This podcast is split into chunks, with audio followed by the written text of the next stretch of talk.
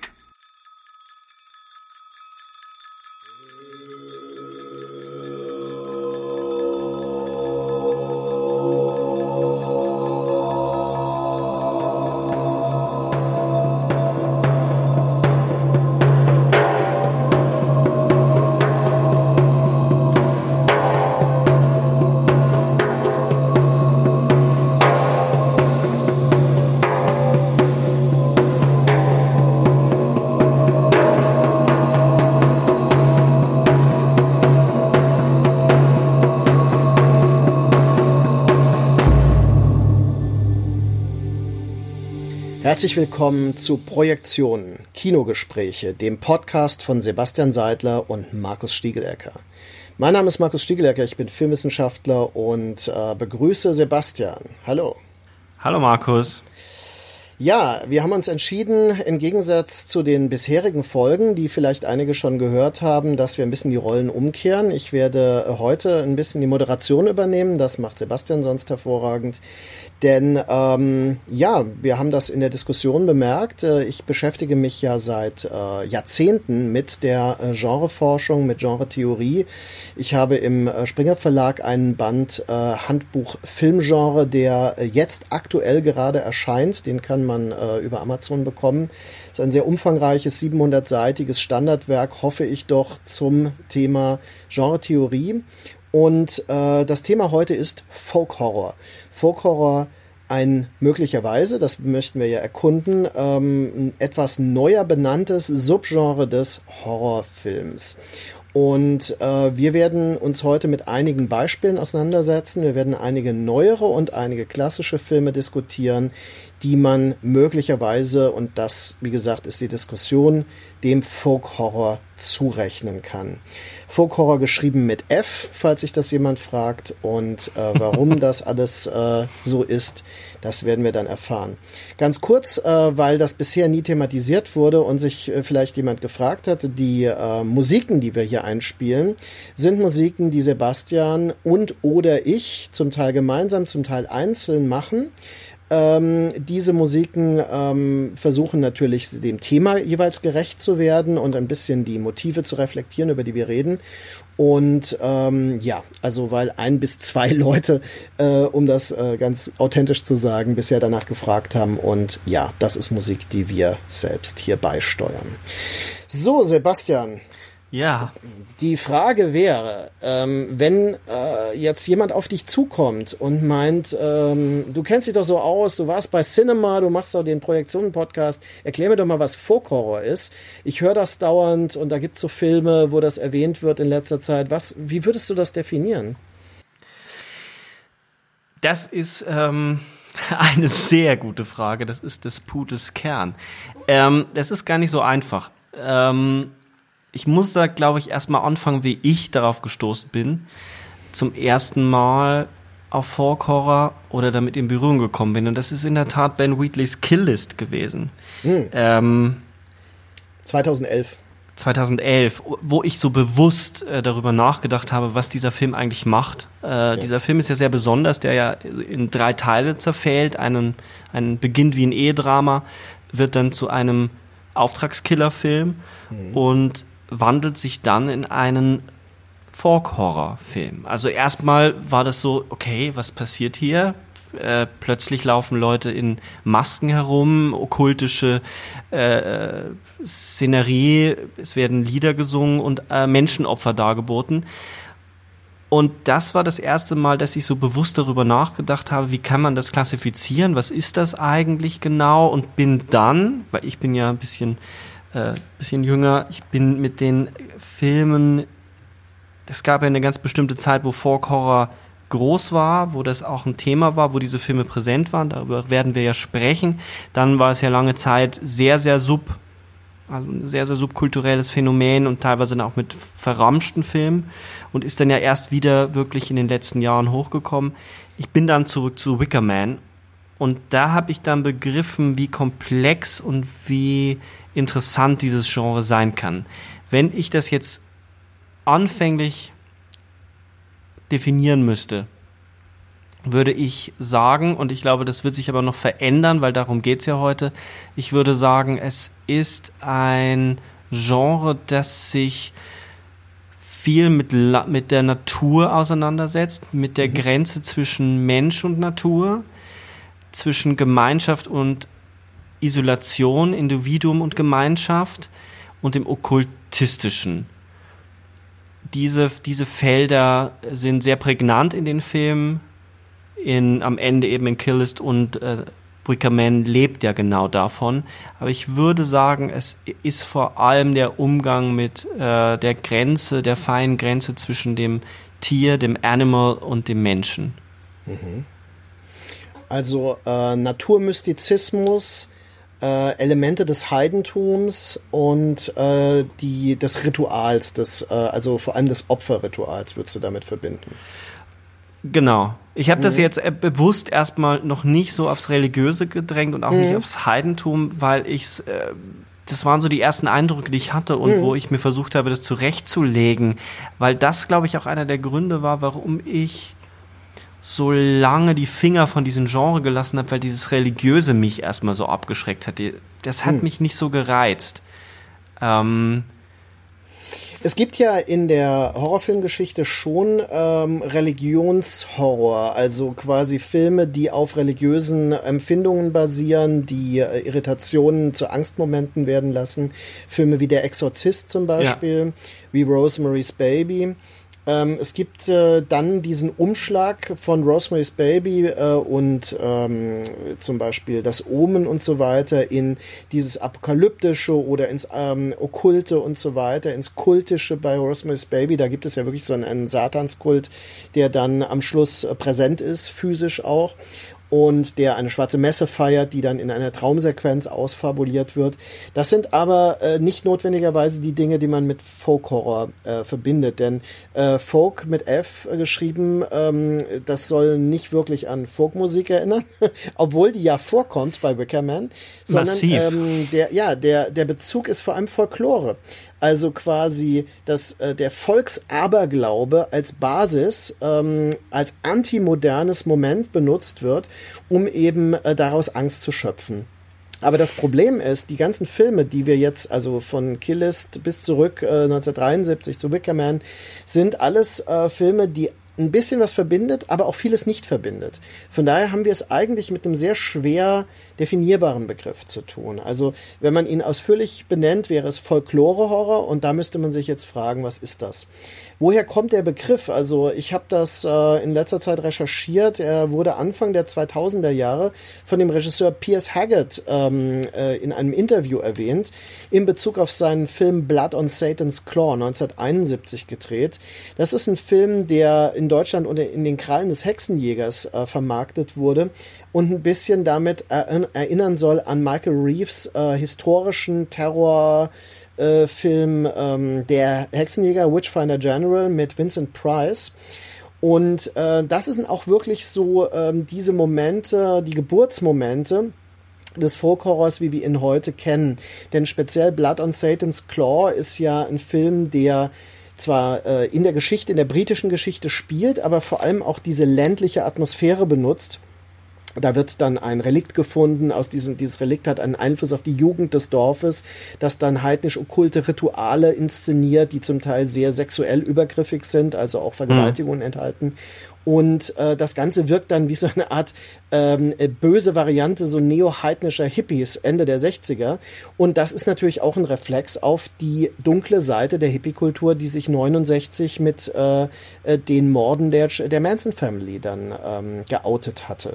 Ich würde ja bei, ich würde ja ähm, bei Blood on Satan's Claw wobei ich jetzt in Anführungszeichen nochmal anmerken will, der deutsche Titel ist schon wirklich irreführend, weil mhm. das Thema des Films eigentlich in die völlig falsche Richtung lenkt. Es geht ja nicht um den Jäger, ja. es geht ja eigentlich wirklich um die Klaue des, des, des Satans. Ja, stimmt. Ähm, Satan Skin auch, also diese haarige Haut, die dann zum Teil wächst. Ne?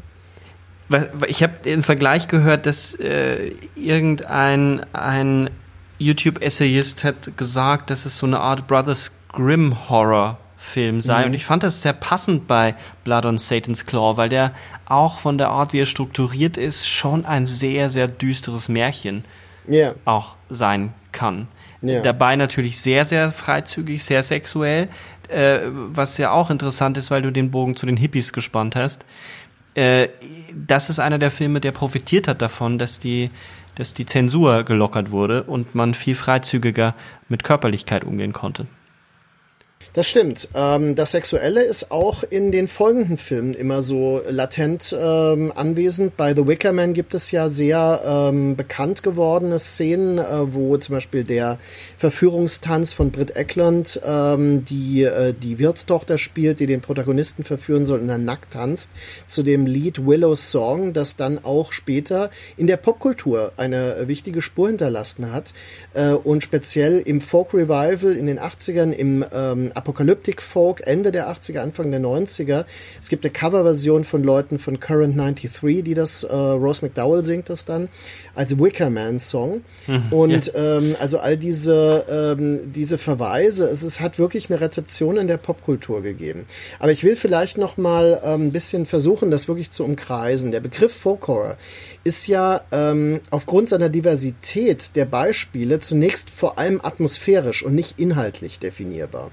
Es geht meistens eben um ländliche oder so waldbedeckte Regionen und um Kulturen abgeschottet von der modernen Welt, die nach eigenen Gesetzen leben. Das haben wir eigentlich in all diesen Filmen. Das ist auch das Ende von Kill List. Also da äh, wird es ja so eine äh, so eine Abwendung von der modernen Welt, die vorher etabliert ist. Die Natur erscheint dabei bedrohlich, ähm, aus Sicht der Stadtbewohner, die sich längst von ihr entfremdet haben. Und so wird auch die Begegnung mit Menschen, die im Einklang mit der Natur zu leben scheinen, zur Bedrohung. Also es ist wirklich so, dass man auch eine Ambivalenz hat. Bei The Wicker Man zum Beispiel oder auch bei dem Film The Witch hatte ich immer eigentlich das Gefühl, ich finde die Leute, die sich dem zuwenden, am sympathischen. Ja, während in Wickerman der Polizist, der ja so ein fundamentalistischer Brüder Christ ist, eigentlich die unsympathische Figur ist. Was sich ja dann durchzieht, da werden wir später noch drüber sprechen müssen, über den äh, großen Revival-Film Midsommar, da hat yeah. man ja auch dasselbe Problem, dass man eigentlich keinen Protagonisten oder keine Protagonistin so richtig mhm. sympathisch findet. Genau. Das ist eine Sache, die sich bei all diesen Filmen so ein bisschen durchzieht. Und wenn man sich mit jemandem identifizieren kann, sind es meistens die, die verführt werden von dem Kult, sich dem mhm. anzuschließen. Das stimmt. Yeah. Äh, wobei bei Wicker Man finde ich äh, am Ende eigentlich alle wahnsinnig oder alle äh, im, drehen sich in so eine Gewaltspirale, wo man eigentlich zwischen Gut und Böse nicht mehr unterscheiden kann. Ja, also da, da gibt es einen Moment, wo das umschlägt in eine Ekstase, wenn sie dann singen, auch Summer is a Coming In und das Menschenopfer quasi feiern, äh, das ja dann ähm, ja dem Protagonisten auch zum Verhängnis wird. Ähm, das ist etwas, ähm, ja, wo diese, aber was, das meine ich ja mit Ambivalenzerlebnis. Wenn man die Umgebung, in der diese Filme spielen, ähm, die erscheint, wie gesagt, meistens isoliert von der Zivilisation. Und es gibt deswegen zwei Kategorien von Protagonisten in den Filmen. Das, äh, die erste Variante wäre, äh, die Protagonisten kommen aus der Zivilisation, werden unvorbereitet mit dem Schrecken der Archaik, also des, des Vormodernen konfrontiert. Oder zweitens, sie sind in der isolierten Gemeinschaft aufgewachsen, mit ihr verbunden und können den Banden der Familie kaum entkommen. Das sind ähm, zum Beispiel Dinge, die man sieht in, äh, in Midsommar ist das auf jeden Fall so und in dem Netflix-Film The Ritual von 2017. Mhm. Äh, da haben wir also beides. Wir haben die Eindringlinge, also die Wanderer, die in den ähm, Bereich dieses Kultes äh, vordringen und dann eben ähm, die Frau, die aus, die diesen äh, in, dort aufgewachsen ist und ihn dann vertritt. Und das Interessante ist, dass es eine Überschneidung zwischen diesen Figuren gibt durch eine Markierung, dass sie also quasi körperlich geweiht werden. Und solche Elemente gibt es in The Ritual, in, in Midsommar, aber auch letztendlich in The Wicker Man und so weiter. Also diese ähm, Eindringlinge werden in gewisser Weise markiert und ähm, oder markieren sich selbst und äh, werden dann in die weiteren Ent, äh, also Ereignisse involviert.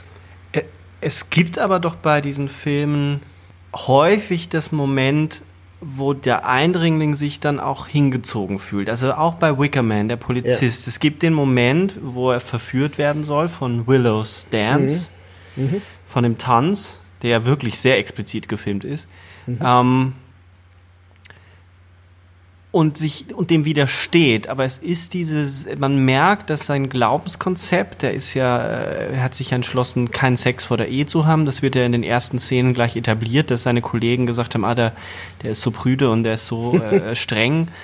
Ähm, und da kämpft er sehr, sehr mit seinem Glaubenskonzept, mit sich selbst und mit mhm. seiner Identität. Ähm, und interessant dabei, interessant dabei ist ja, dass er am Ende im Kostüm des Narren ja. äh, hin, also es ist ihm ja vorbestimmt. Äh, er ist der Narr, der mitlaufen muss im mhm. Ritual. Mhm. Ähm, und der Narr ist ja eine interessante Figur, die weder ganz drin ist, noch ganz draußen mhm. ist, die im, im, in dörflichen Strukturen ähm, nicht der Aussätzige ist, am wirklich sozialen Leben nicht teilnimmt, den man aber trotzdem auch nicht verstößt. Mhm. Der äh, finde ich auch ein Film, den man erwähnen kann am Rande, über den müssen wir nicht weiter sprechen, aber sehr prominent mit, der, mit, den, mit dem Narren umgeht, ist The Village von äh, M. Night Shyamalan. Ja, Absolut.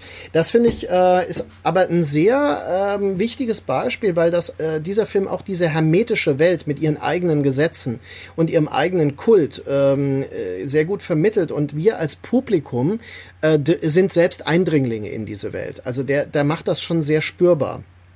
Und die Gesetze die in The Wicker Man gelten, die werden ja zum Beispiel auch dann in äh, wichtigen Szenen von Christopher Lee zum Beispiel äh, explizit erklärt.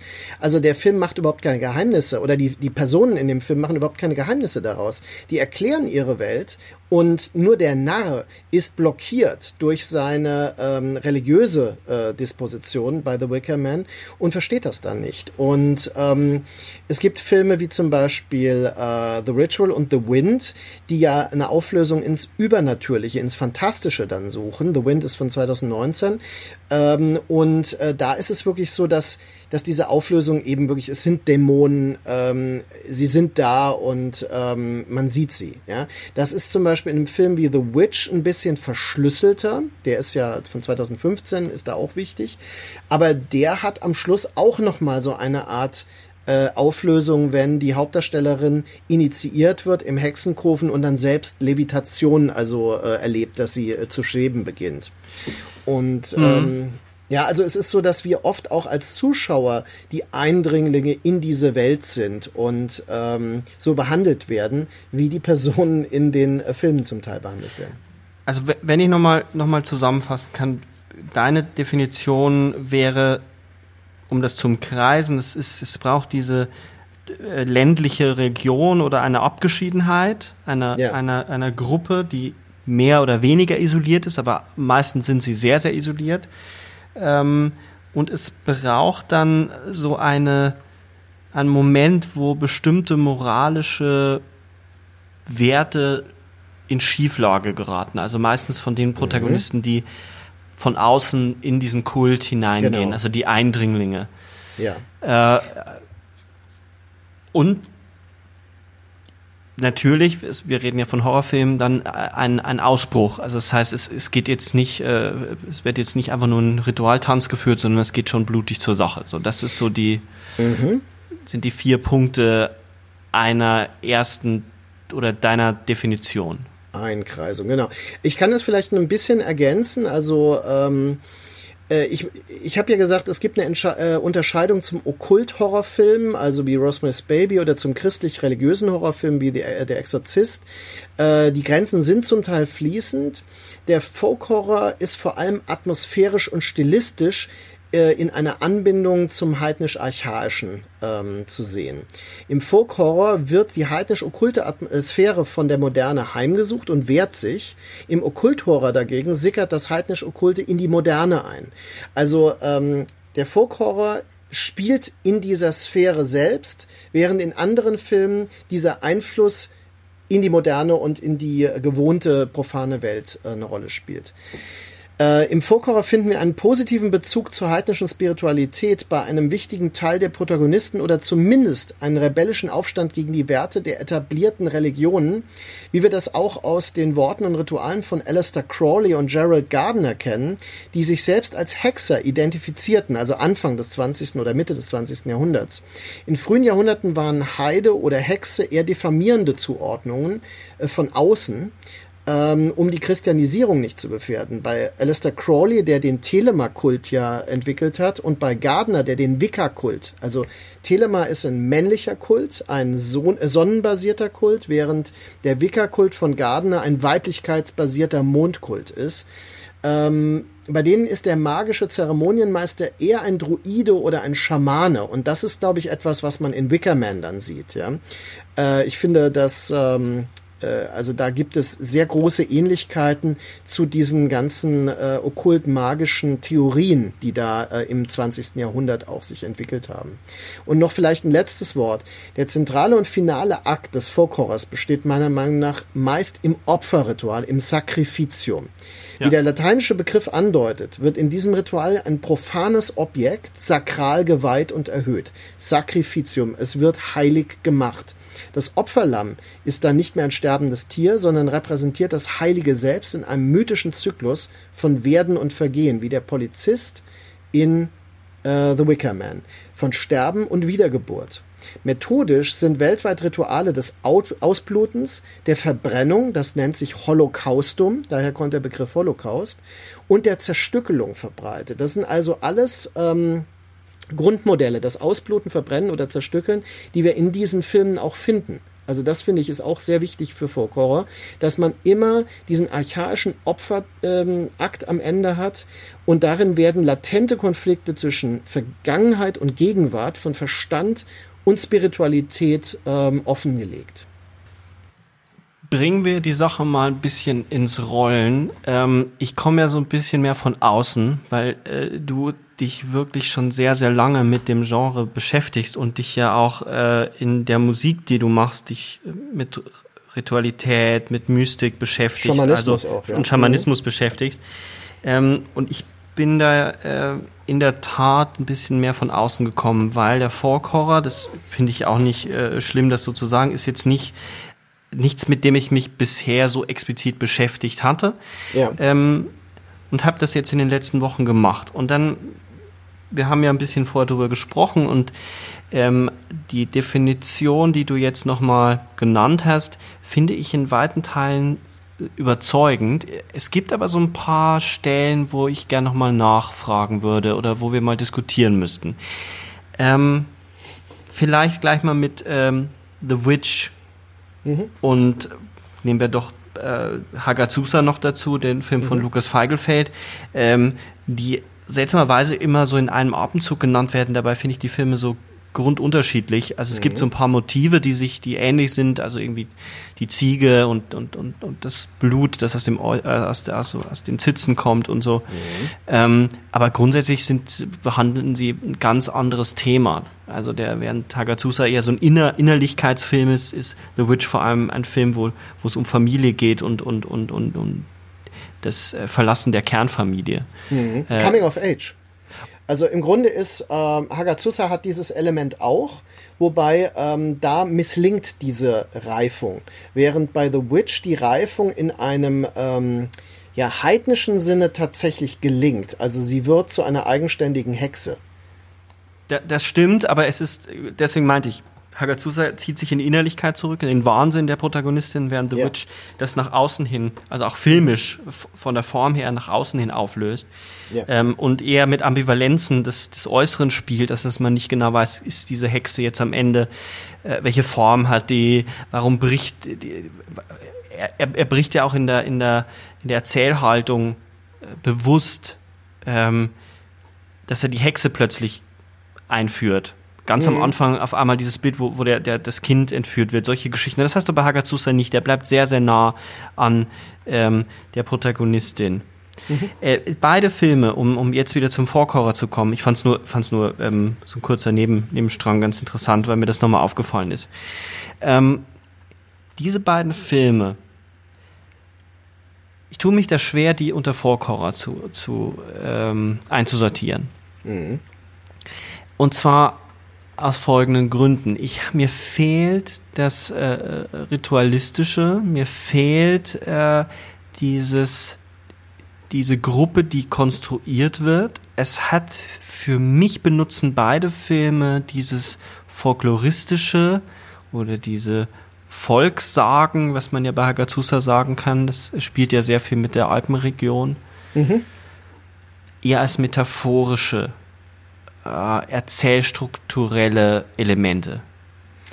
Kann man das nicht äh, grundsätzlich bei all diesen Filmen auch annehmen? Man könnte auch sagen, dass das bei Wickerman metaphorisch ist. Ich fi- glaube, bei, bei Hagazusa ist es vielleicht für dich ähm, zugänglicher, weil es eher den Charakter des Verschlüsselten hat. Wie du ja sagst, bei den anderen Filmen ist es zum Teil sehr nach außen gekehrt. Ähm, Hagazusa hat etwas äh, Psychedelisches und er hat ja auch diese lange Drogensequenz, die dann ja auch zu so einem äh, zu einer Eskalation führt. Ähm, dennoch würde ich Folgendes sagen. In Hagazusa wird am Anfang gesagt, äh, nehmt's euch in Acht vor die Perchten. Ja?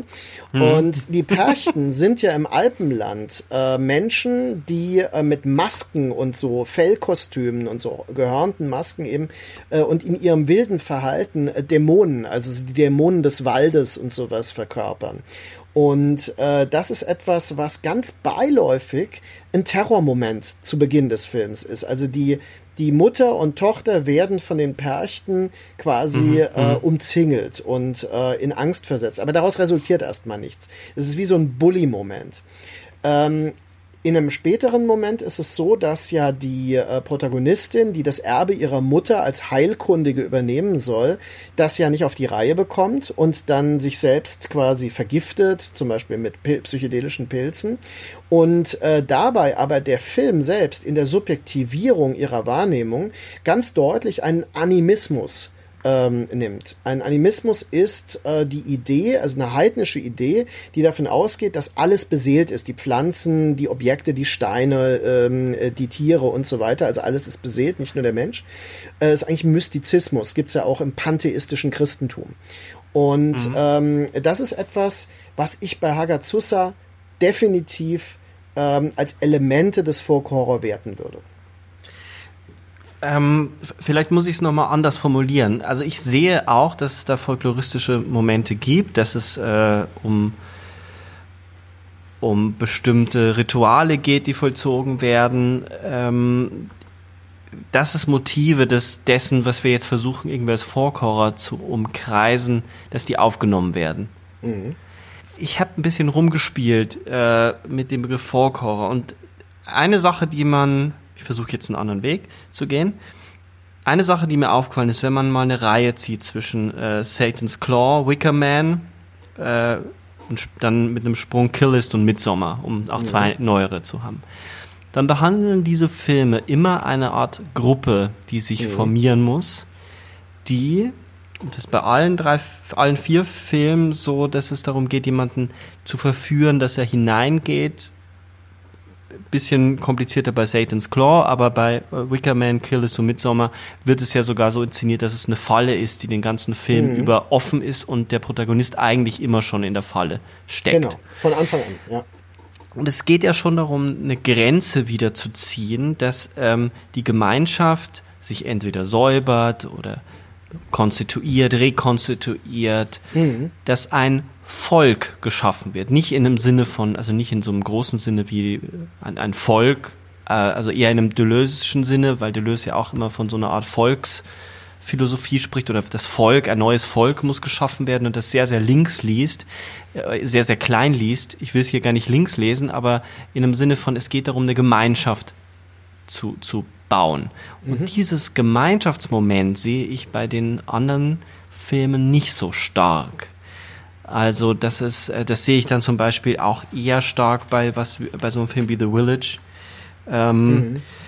Diese Grenze zwischen dem Innen und dem Außen ist könnte man diskutieren, aber ich sag, ich, ich stelle jetzt einfach mal die These auf. Ich glaube selber, dass sie falsch ist, aber die Grenze zwischen Innen und Außen ist bei, bei The Witch nicht ganz so massiv wie bei den anderen Filmen.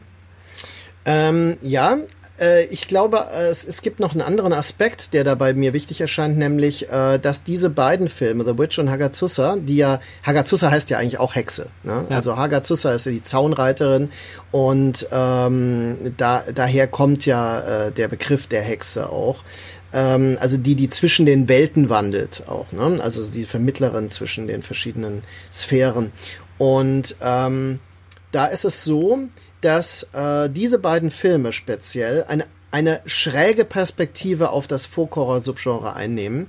Äh, bei äh, die Gemeinschaft, von der du zu Recht gesprochen hast, bei The Witch, ist tatsächlich die finale ähm, Coven-Versammlung im Wald, die wir nie kennenlernen vorher. Aber wir kriegen den gesamten Reifungsprozess mit, dass also Opfer gebracht werden müssen, dass sie quasi sich dem, ähm, dem Black Phillip, diesem, äh, dem Ziegenbock, mm. Äh, hingibt und öffnet und er ja dann als ein, ein äh, attraktiver, verführerischer Gothic Villain, ein Mann, äh, in ihr Leben tritt. Also es geht ja um dieses 15, 16, 17-jährige Mädchen vielleicht. Äh, und ähm, sie dann quasi sich der Kleidung entledigt und nackt im Wald diesem Coven beitritt. Also wir erleben eigentlich den Beginn hm. einer solchen Gemeinschaft und deswegen ist The Witch so faszinierend, auch für mich, weil der die innere Logik einer solchen heidnischen Folk-Horror-Gemeinschaft zu einem Kult äh, uns nahebringt durch den Entstehungsprozess. Bei Hagazusa ist es so, dass der wieder eine andere Perspektive einnimmt. Deswegen ist er tatsächlich vergleichbar, aber nicht, ähm, äh, nicht wirklich äh, ähnlich. Äh, da ist es so, dass äh, ja diese, dieser Prozess äh, zu einer Katastrophe wird. Also sie ist ja ähm, sie ist ja scheinbar ähm, immun gegen die Pest, aber sie vergiftet das Dorf mit der Pest ne? in Hagazusa. Ja. Und ähm, sie, äh, sie tötet das Kind im, im Rausch, sie ertränkt das Kind und isst es dann, ja, also Kannibalismus. Es gibt diese ganzen Elemente ähm, des, des rituellen Opfers und ähm, der quasi der, der Konkurrenz zwischen der städtischen Gemeinschaft und den Außenseitern, aber äh, alles reduziert auf diese eine Frau und es wird markiert als ihr Wahnsinn. Und ähm, das ist, denke ich, die ungewöhnlichste Perspektive, die man in einem Folk-Horror-Film finden kann, der aber dennoch mit denselben Elementen arbeitet. Man kann das aber, wie du sagst, total metaphorisch sehen und ähm, dann als eine Innerlichkeit äh, deuten, die jetzt tatsächlich bei den anderen Filmen wirklich veräußerlicht ist. Schieben wir mal die beiden Filme auf die Seite und kommen dann später nochmal darauf zurück, weil es gibt noch so eine Reihe von Verwirrungen, die sich bei mir aufgemacht haben, wenn ich über das Genre nachdenke. Ähm, es gibt so, so, solche Filme, wo man auch das Gefühl hat, gerade amerikanische Filme, also Folk, amerikanische Folk-Horrorfilme, in der reinsten Form gibt es die ja nicht. So wie, wie, wie Wicker Man. Midsommar ist ja ein, zwar ein amerikanischer Film, aber der spielt natürlich in Schweden. Ja. Ja. Ja, ist äh, interessant. Vor allem, es gibt einen anderen Vorläufer von Wickerman, der heißt äh, Eye of the Devil mit Sharon Tate. Und dieser Film ist von J. Lee Thompson in Frankreich gedreht worden. Also auch da ist es so, dass es eben nicht England, nicht Amerika ist, es ist Frankreich, das als Hintergrund dient. Nur so als Ergänzung. Was ist, äh, wenn man den Southern Gothic mit reinnimmt? Also wie Night of the Hunter oder sowas yeah. wie The Eyes of My Mother. Ähm, yeah sind, oder auch den äh, Backwood Horror, also ja. äh, wo es ja auch darum geht, dass der Eindringling von draußen kommt, auf die Landbevölkerung trifft, die natürlich dort ähm, übersteigert dargestellt wird, also so ähnlich wie, wie, wie das, der amerikanische Slasher-Film, das dann übersteigert und, und, und den, diese Linie, die, die man ja auch ziehen kann vom, das, da bist du wesentlich äh, besser, du kannst das, glaube ich, nochmal besser erklären auch, äh, aber auch den Giallo aufnimmt und, und deutsche Kriminalfilme aufnimmt und Killerfilme aufnimmt und die natürlich, der, der, wo, das nochmal selber serialisiert wird, ähm, viel, viel mehr überhöht. Aber trotzdem findet man ganz viele Elemente dessen, was man Vorkocher äh, ja. äh, nennt. Wie würdest du da die Linie ziehen? Weil ähm, dann hat, bekommt man schon das Gefühl, es ist so ein bisschen willkürlich. Das eine, das ist dann Amerika, da ist es dann Backwood Horror oder dann ist es äh, Southern Gothic. Und im europäischeren Kontext, und das ist ja dann auch nicht so klar, weil es gibt dann wieder Filme ähm, wie Unibaba oder so aus äh, japanischer Japan? Film, der mhm. eins, eins zu eins äh, als Vorkorrerfilm zu lesen ist und gelesen wird. Mhm. Gut, also ähm, zunächst mal würde ich sagen, äh, filmhistorisch, vielleicht müsste man das erstmal sagen, äh, hat, gibt es äh, Vorläufer des, des Folkhorrors, wie wir ihn heute verstehen können, wenn wir ihn so diskutieren, äh, die bis in die Stummfilmzeit zurückgehen. Man könnte sagen, dass ein Film wie äh, Hexen von äh, Christensen, der dänische Stummfilm, mhm. äh, über die Hexenverfolgung, dass der in seiner Visualisierung von Hexenritualen, also von der Walpurgisnacht und allen möglichen anderen Dingen, dass dieser Film sowas vorwegnimmt zum Beispiel schon. Man könnte, ist aber ein schwedischer äh, Film. Ist aber ein schwedischer Film. Ach, ein schwedischer, Erstmal. Entschuldigung, ja, genau. Und ähm, dann ist es so, dass äh, wir in, in Japan zum Beispiel das finden. Also es, es gibt im, ähm, im englischen Fernsehen gibt es zum Beispiel äh, interessante ähm, Produktionen, die ähm, gerade da als Vorläufer auch betrachtet werden können, wie zum Beispiel ähm, The Old Service oder The Woman in Black aus den, ähm, also Woman in Black von 89, also nicht die spätere Verfilmung, die aber also dann. Die, die, die Hammer, Hammer Studios. Hm, das war die spätere, genau. Ah, okay. ähm, und das sind Produktionen, die ähm, in England das sehr stark im, im äh, Bewusstsein der Zuschauer äh, ankert haben. Dann würde ich vielleicht sagen, es gibt äh, in Finnland zum Beispiel einen Film The White Reindeer, der sehr starke schamanische Rituale ins Zentrum stellt und ähm, so eine ganz eigene ähm, Perspektive auch darauf einnimmt. Oder Marketa Lasarova, der, ähm, äh, der Mittelalterfilm äh, von ähm, der äh, aus der Tschechoslowakei von 1967. Äh, das ist auch ein Film, der quasi das historische Setting benutzt, um eben solche äh, kultisch beängstigenden ähm, Elemente dann äh, zu hm. präsentieren. Also das sind alles ähm, Vorläufer zunächst mal. Äh, die belegen, dass also überall, wo Folklore existiert, und das ist ja in allen menschlichen Kulturen, äh, grundsätzlich erstmal so solche Dinge möglich sind. Ja? Und dass aus dem Folkloristischen eine, eine, eine, eine auf diesem Misstrauen aus der Fremdartigkeit der heutigen Perspektive basierende Angst vor dem eigenen Fremden, also vor dem kulturell Abjekten könnte man sagen. Wir haben diesen Begriff ja schon öfter mal ähm, bemüht, also das, was zu einem selbst gehört, was man aber ablehnt. Ja? Und Jetzt kommen wir zu Amerika. Äh, Backwood Horror, das ist was in der Tat, womit ich mich ja relativ viel beschäftigt habe. Da gibt es auch Texte zu. Äh, da ist es so, dass ich denke, das ist schon ein, ein vollwertiges eigenes Subgenre des Horrorfilms, also Hinterwäldler-Horror. Äh, aber du hast vollkommen recht, viele dieser Filme haben ähm, in ihren Familienstrukturen wie bei äh, Texas Chainsaw Massacre, The Saw is Family, haben einen kultischen Grundcharakter. Mhm. Oder ähm, auch in einem Film wie Deliverance, ja, also wo diese sogenannten Hinterwäldler, die äh, in diesen abgelegenen Regionen leben, die offenbar so durch Inzest und so weiter so gewisse äh, körperliche Merkmale haben, die äh, irritierend wirken für Außenstehende, ähm, die, die scheinen so ihre, nach ihren eigenen Gesetzen zu leben. Und das ist im Grunde eine Backwood-Welt, die auch äh, dem gleicht, was wir in den britischen äh, Folk-Horror-Filmen dann vorgeführt bekommen. Und es ist nicht zufällig, dass The Witch, der spielt ja in der Gründerzeit äh, Nordamerikas. Und der schöpft ja quasi seinen Horror aus der dem ähm, der Gegenwelt zu dem christlichen Fundamentalismus, der in der Familie propagiert wird, ja, der ja nicht mehr erfolgreich ist. Der Vater ist ja so ein, so ein religiöser Fanatiker, ja. Und ähm, die Tochter, indem sie sich selbst entfaltet, dieses Coming of Age als Prozess, bringt sie weg davon, ähm, vernichtet die gesamte Familie, macht aus ihr aber eben diese eigenständige Frau, die dann äh, etwas Eigenes, eine eigene neuen Welt beitreten kann. Also Wobei man ist, natürlich ja. sagen könnte bei, bei The Witch, dass äh, jedes Familienmitglied äh, ja vorher eine Sünde begeht oder eine, mhm. eine Ursünde begeht. Also ganz klar beim Bruder, der seine Schwester begehrt, mhm. äh, gibt es ja äh, sehr oft diese POV-Einstellung, dass er ihre Brüste anstarrt und Mhm. ähm, dann verschwindet er ja auch und kehrt zurück und stirbt dann. Ähm, Besessen der, vorher, ne? Also der Vater, der ja stimmt, genau, genau. Mit dem, auch mit dem, mit dem Apfelmotiv, also dass er seine Unschuld verloren hat. Er erstickt ja, Ja. an dem Apfel. Es gibt äh, der Vater, der es nicht schafft, seine Familie zu schützen, der eigentlich ein, jetzt nicht nur im, im sexuellen Sinne, sondern insgesamt ein impotenter Mann ist, Mhm. der, der ähm, schafft es nicht, den Hasen zu äh, schießen im Wald, schafft es nicht, seine Familie zu schützen, die Kinder, äh, das Baby wird entführt, getötet. Mhm. Ähm, die Mutter, die, die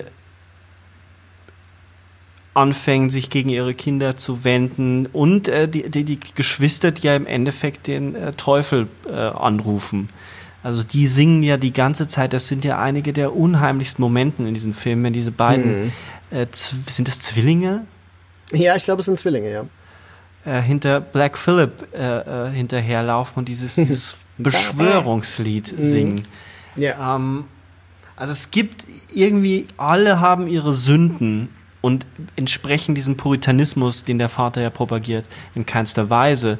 ja. Und sie sagt ja sehr früh im Film in einem Gebet, dass sie gesündigt hat auf jede erdenkliche Art und Weise in, in, im Denken und ist die Einzige, die ja offen damit umgeht oder versucht offen damit umzugehen und da rauszukommen und muss aber ihre ganze Familie opfern.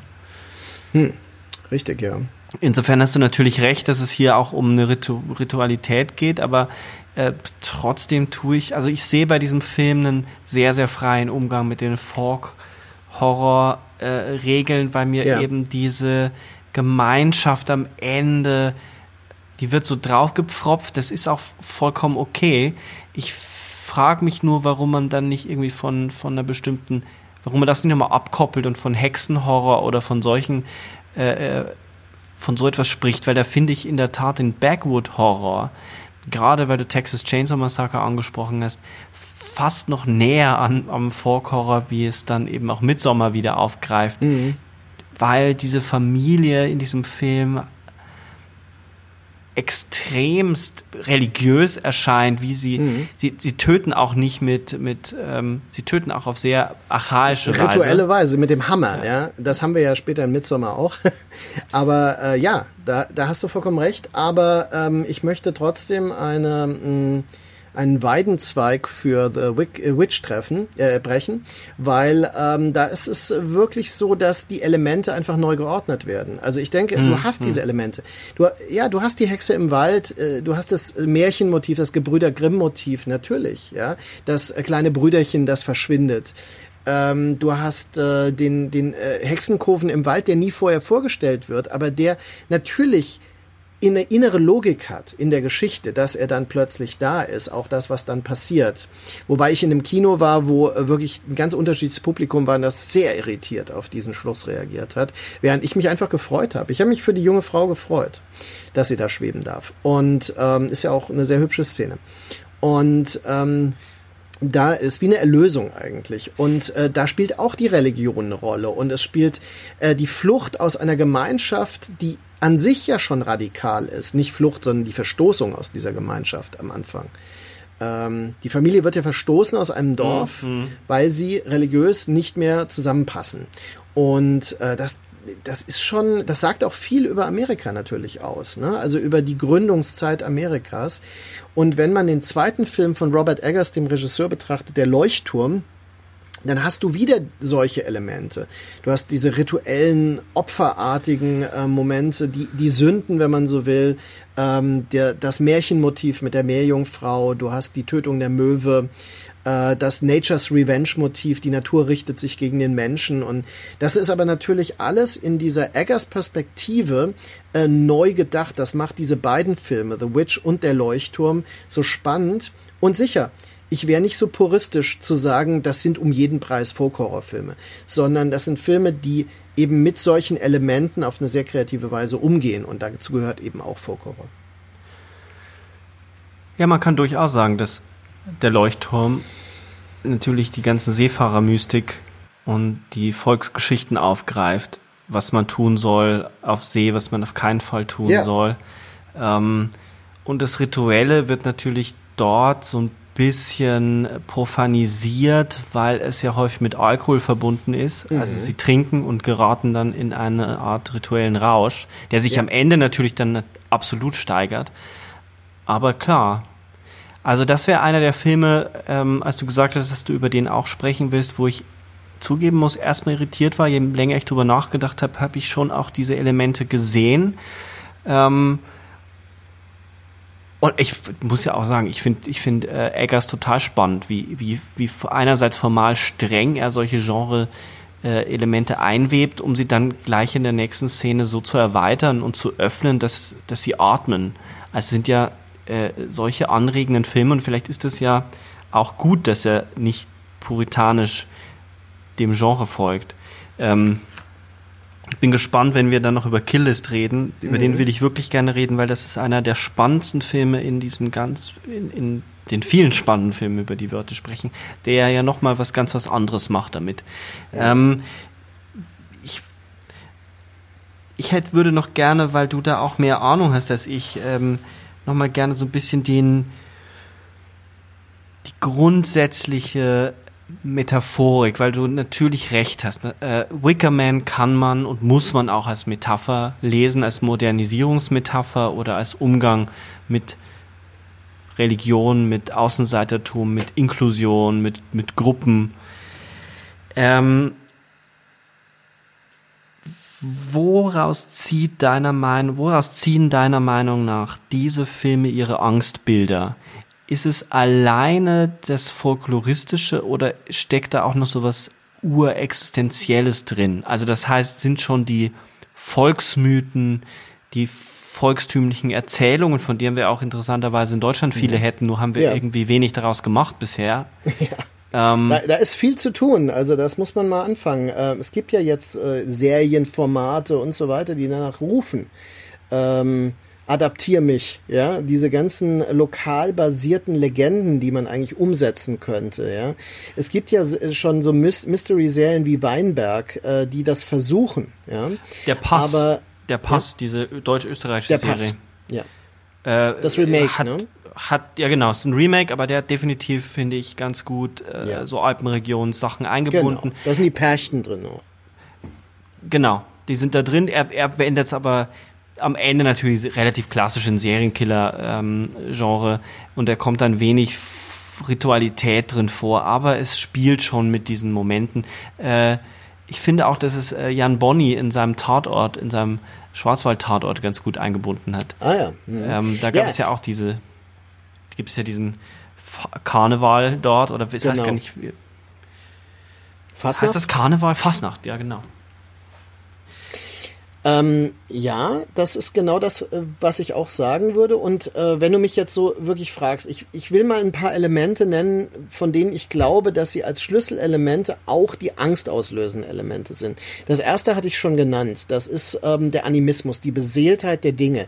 Das ist etwas, was für viele Leute ähm, befremdlich ist. Also diese Idee, ich gehe in den Wald und die Dinge atmen, die Dinge um mich herum leben. Ja? Dabei war das aber erstmal ein Sicherheitsdenken. Also wenn man jetzt an, an Ah, man fühlt an, sich geborgen.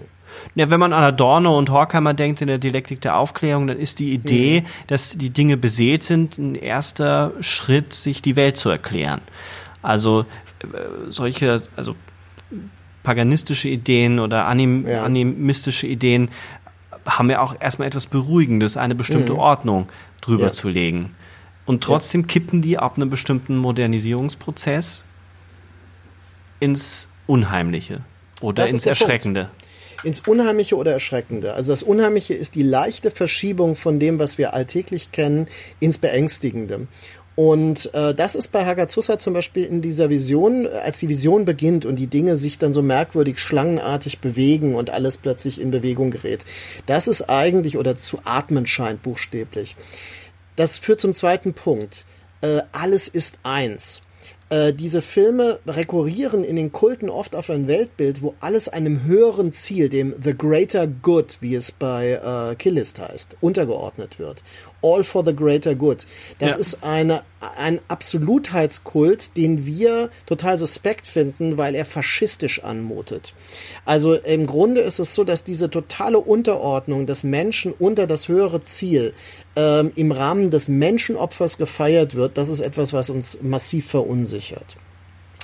Das führt zum nächsten Punkt. Das Misstrauen in die Moderne. Der heidnische Kult, auch bei The Wicker Man, misstraut den Errungenschaften der modernen, technisierten Welt und kehrt zu Idealen von Selbstversorgung und Fruchtbarkeitskulten zurück. Das ist etwas, das ist an sich in der ökologischen Bewegung oder sowas positiv konnotiert, aber führt immer auch zu einem Misstrauen, denn äh, man muss ja bedenken, wie viele Reichsbürger äh, Ökobauern zum Beispiel auch sind gleichzeitig. Mhm, ne? mhm. Ist also wirklich dran in der denken, ja. Realität ne, findet sich das. Noch zwei äh, Elemente. Das vierte wäre die Angst, die grundsätzliche Angst vor den Mitmenschen, die diffuse ähm, Angst. Der Mensch ist dem Menschen ein Wolf und daher ist niemandem zu trauen. Die heidnische Gemeinschaft schützt sich in diesen Filmen gewaltsam äh, gegen die Eindringlinge. Also in Midsommar oder in Apostel, der Netflix-Produktion. Ne? Äh, in Apostel ist es so, dass die Eindringlinge mit Gewalt ausgemerzt werden müssen, weil sie die Gemeinschaft stören. Und äh, es ist nicht nur so, dass die, also die Leute, die, mit denen wir in diese äh, kultischen Gemeinschaften kommen, Angst haben, sondern auch der Kult hat irgendwann Angst um seine eigene Sicherheit durch die Eindringlinge als Störfaktor. Und das führt wieder zum fünften Punkt meiner Meinung nach.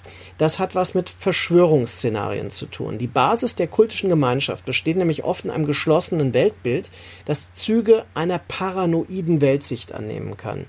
Kevin Smith hat mal einen Film gemacht, der heißt bezeichnenderweise Red State 2011. Oh Ja, ja. Und das ist eine Mischung aus so, damals hätte ich gedacht, das ist Backwood Horror, ja. Aber es ist eigentlich eine politische Metapher, die aus einem solchen Folk-Horror bezogen wird, ja. Und das findet man ja bei uns, das ist ja wie der kultische Protest äh, von, anmutende Protest von Corona-Leugnern und Reichsbürgern. Wenn ich da nochmal ähm, ein paar Punkte aufgreifen darf. Die sind, ähm, ich finde, da kommt noch eine Ambivalenz mit rein. Und zwar, es ist nicht nur die Angst, glaube ich, vor dem anderen, der Mensch ist dem Mensch ein Wolf. Das ist, glaube ich, nur ein Aspekt. Ich würde aus meiner Perspektive hinzufügen, es ist ein Begehren bei all diesen Protagonisten da in der Gruppe aufzugehen und gleichzeitig die Furcht, dass die Gruppe einen auffrisst. Also, dass die Individualität verloren geht.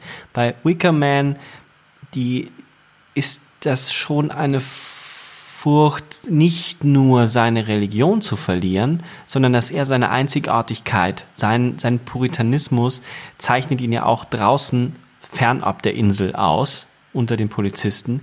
Er weiß, auf, er hat eine Sicherheit dadurch, die, er, die ihn aber gleichzeitig isoliert. Und es gibt schon diese ambivalenten Momente, wo, wo er sich fragt, ob er da zumindest in sexueller Hinsicht dann eben sich dem hingeben soll. Der, äh, der ganze Mitsommer dreht sich ja darum, ähm, ich finde es ja immer ein bisschen albern, dass der so gelesen wird als ein Beziehungsfilm, der in einem, ich meine, das hat der hat Ari Aster natürlich selbst verschuldet, indem er darauf so äh, abgehoben hat, dass das ein Beziehungsfilm sei, der, den er durch einen Folk-Horror-Film schickt. Dabei passieren ja eigentlich viel interessantere Filme noch. Es geht ja schon darum, dass es eine Gemeinschaft ist, die viel, viel besser funktioniert als die sehr individualistische amerikanische Backpacker-Gruppe, die da dort einmarschiert. Ähm, Vor allem in diesen, und das sind die gelungensten Szenen in dem Film, wo diese Frauen im, und dann auch die ganze Gemeinschaft den Schmerz nachempfindet, als der äh, eine Mann vom, beim Opfer sich nur das Bein bricht und nicht stirbt. Und als sie herausfindet, dass er sie, dass er sie betrügt, dass er gezwungen wird, sie zu betrügen, weil er auch ein Ritual, also die Zeugung eines, die Blutlinie muss er ja äh, auffrischen äh, und sie einen Zusammenbruch hat und alle einstimmen in ihr Stöhnen. Ähm, und das und dann natürlich auch das, das, äh, den Orgasmus der Frau, wo er mit ihr schläft, die Lustschrei, der wird auch wie ein Chor eingestimmt. Also mhm. da ist ein Mit, ein Einfühlen, ein, ein Einfühlen, das auch positiv gewendet werden kann. Also dieses Ambivalente, da ist eine Gemeinschaft da, die bestimmte Regeln, moralische Werte außer Kraft setzt, die uns fremd sind, aber gleichzeitig uns anziehen, anziehen und abstoßen. Das finde ich in einigen dieser Filme sehr, sehr deutlich. Mhm. Ähm, um das mit einem letzten Punkt nochmal vielleicht zu untermauern, äh, die Frauen, weil du es angesprochen hast bei The Witch, äh, am Ende wird sie aufgenommen. Sie hat diese, sie, sie schwebt. Mhm. Es ist ein sehr positives Bild eigentlich, obwohl es düster inszeniert ist, ist es ein positives Bild. Sie ist angekommen, ja. sie hat diese furchtbare Familie verlassen, wenn auch sehr blutig. Ähnliche Bilder findest du am Ende von Kill List mhm. und bei Midsommar. Bei Midsommar ist sie diejenige, die lächelt. Bei Kill List ist es die erm ermordete Frau, wobei das nicht ganz sicher ist. Darüber können wir nochmal sprechen, ob er nicht einfach nur den auf ihren Rücken festgebundenen Sohn, ob nicht der mhm. einfach nur erstochen wurde. Mhm, mh. äh, ja, er sticht in den Rücken des, Na des buckligen Narren, ne? genau, genau. Ja, wie in und, äh, Wickerman, wo es auch eine ähnliche bucklige Figur ist, ne? Und es ist, es ist nicht klar, ob sie auch tot ist, weil ja. er, er sticht, also eigentlich wenn man die Szene sich genau anschaut, müsste er eigentlich nur den Jungen erwischt haben. Das ist jetzt ja. ein bisschen Erbsenzählerei. Auf jeden Fall lächelt sie auch. Es gibt diese Momente des Anziehens, des Aufgehens, wo klassische Regeln des Gut, von Gut und Böse außer Kraft gesetzt werden und genau. man sich schon fragt, ob so ein, man wird damit konfrontiert, ob so eine andere Glaubensgemeinschaft, eine andere Ordnung des Moralischen nicht auch mhm. moralisch sein kann.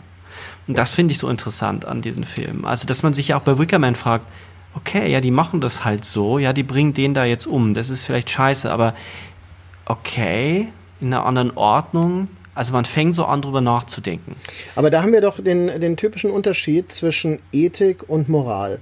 Äh, diese Gemeinschaften, wie du sie beschreibst, haben ihre eigene Moral. Moral lässt sich gesellschaftlich immer neu definieren. Und sie hat ihre Gesetze, diese Gesetze kann man erlernen und man kann sich diese Moral aneignen. Die christliche Moral, die Keuschheit zum Beispiel verlangen würde in einigen dieser Kontexte oder diese kultisch-heidnischen Elemente, die das Menschenopfer verlangen, äh, damit Fruchtbarkeit wieder eintritt und so weiter. Also all diese Dinge äh, folgen einer eigenen vordefinierten Moral, die aber willkürlich ist, weil sie von der Gemeinschaft immer neu belegt und definiert werden kann. Ethik dagegen ist die Frage nach einer universalen Idee eines richtigen Handelns in bestimmten Situationen. Und natürlich ist unter ethischen äh, Maßgaben es falsch, einen Menschen und Tiere in einem Weidenmann ja, zu verbrennen, ja, wie wir das in The Wicker Man sehen. Moralisch im Sinne der Gemeinschaft aus The Wicker Man ist das aber total gegeben. Das ist geboten sogar, ja, um eben die, ähm, ja, also diesen, diesen Art äh, Zauber ähm, der Fruchtbarkeit, der Rückkehr der, der Fruchtbarkeit zu ähm, ermöglichen.